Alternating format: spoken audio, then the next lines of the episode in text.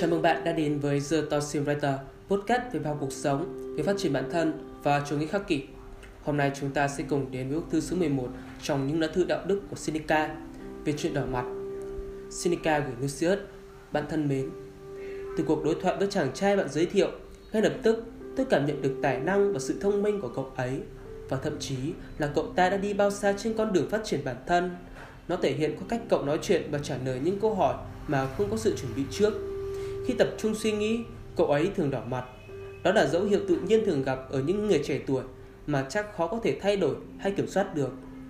Tôi đoán chắc dấu hiệu ấy sẽ đi theo cậu dù sau này trưởng thành, kể cả khi trở thành con người thông thái với một tâm trí vững vàng, không bị lay chuyển bởi những thói xấu trong cuộc sống. Vì những dấu hiệu tự nhiên của cơ thể thường không thể bị xóa bỏ, dù một người có trở nên sáng suốt, thông thái đến đâu đi chăng nữa. Chúng gắn liền với ta từ khi sinh ra, những dấu hiệu có thể giảm đi theo thời gian, nhưng không thể bị loại bỏ hoàn toàn. Bằng chứng là có những người dù đã đạt đến cảnh giới cao về việc kiểm soát bản thân vẫn toát mồ hôi mỗi khi xuất hiện trước công chúng, như thể họ đang mệt mỏi và nóng bức. Những người khác lại cảm thấy đôi chân trở nên yếu đuối và có thể quỵ bất cứ lúc nào trước mỗi lần phát biểu, hay hàm răng đánh vào nhau, cầm cập, môi bím lại. Dù họ có luyện tập hàng trăm, hàng nghìn lần, những thứ đó không thể bị mất đi. Bạn thấy không, tự nhiên có những cách để nhắc nhở chúng ta về sức mạnh của nó. Ngay cả những con người toàn diện, hoàn hảo nhất cũng không thể chống lại hoàn toàn những dấu hiệu tự nhiên đã gắn cho họ. tội đoan chắc đỏ mặt là một trong những dấu hiệu như thế, vì những người trưởng thành đứng đắn nhất cũng không thể tránh khỏi, dù đúng là nó xuất hiện nhiều hơn ở những người trẻ tuổi khi dòng ngóng nóng của nhiệt huyết và đam mê vẫn chảy mạnh. Tuy nhiên, như đã nói, ta vẫn thấy điều đó ở những người cao tuổi, nhiều kinh nghiệm và cả các chuyên gia ở bất kỳ lĩnh vực nào trong cuộc sống. Bên cạnh đó, một vài người lại trở nên đặc biệt nguy hiểm khi họ đỏ mặt. Như thể toàn bộ sự hổ thẹn của họ đã phát ra bên ngoài nên họ có thể thoải mái làm những điều xấu xa vậy. Ví dụ, ta đã biết Sula trở nên cực kỳ tàn bạo khi đỏ má, hay không gì nhạy cảm hơn da mặt của Pompeo vì mỗi lần hùa với bạn bè ông lại đỏ mặt, đặc biệt trước mỗi bài phát biểu. Tôi còn nhớ Babinaeus đã đỏ mặt như thế nào khi bị gọi ra làm chứng trước nghị viện dù ông là nhà diễn thuyết đại tài như vậy, dấu hiệu ấy không thể hiện điểm yếu của tâm trí mà chỉ bởi thay đổi hoàn cảnh thôi. Những người thiếu kinh nghiệm có thể không cảm thấy sợ hãi nhưng vẫn bị ảnh hưởng vì đỏ mặt là phản ứng tự nhiên của cơ thể. Một nguyên nhân khác cũng có thể đề cập đến có những người máu lưu thông chậm và có những người máu nóng dễ dàng đưa lên mặt hơn. Như tôi đã nói, không thể nào hoàn toàn bị loại bỏ cho dù bạn có trưởng thành hay không thông thái tới cỡ nào.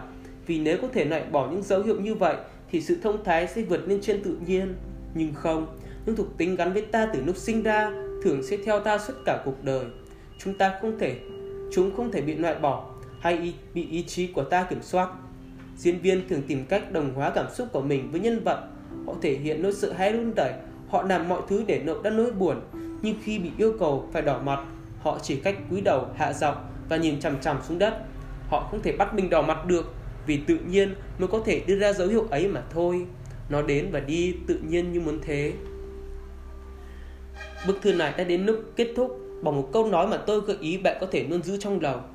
Chúng ta nên vun đắp tình cảm yêu mến đặc biệt cho một vài người và thường xuyên nghĩ đến họ để có thể sống như thể họ đang nhìn và động viên ta trên đường đời. Lucius thân mến, lại một lần nữa, câu nói ấy đến từ Epicurus. Và lại một lần nữa, nó giá trị vô cùng.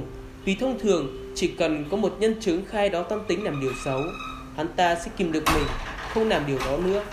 Vì vậy, hãy đặt một vài người tôn quý, Ngự trị nơi cao nhất trong tâm trí.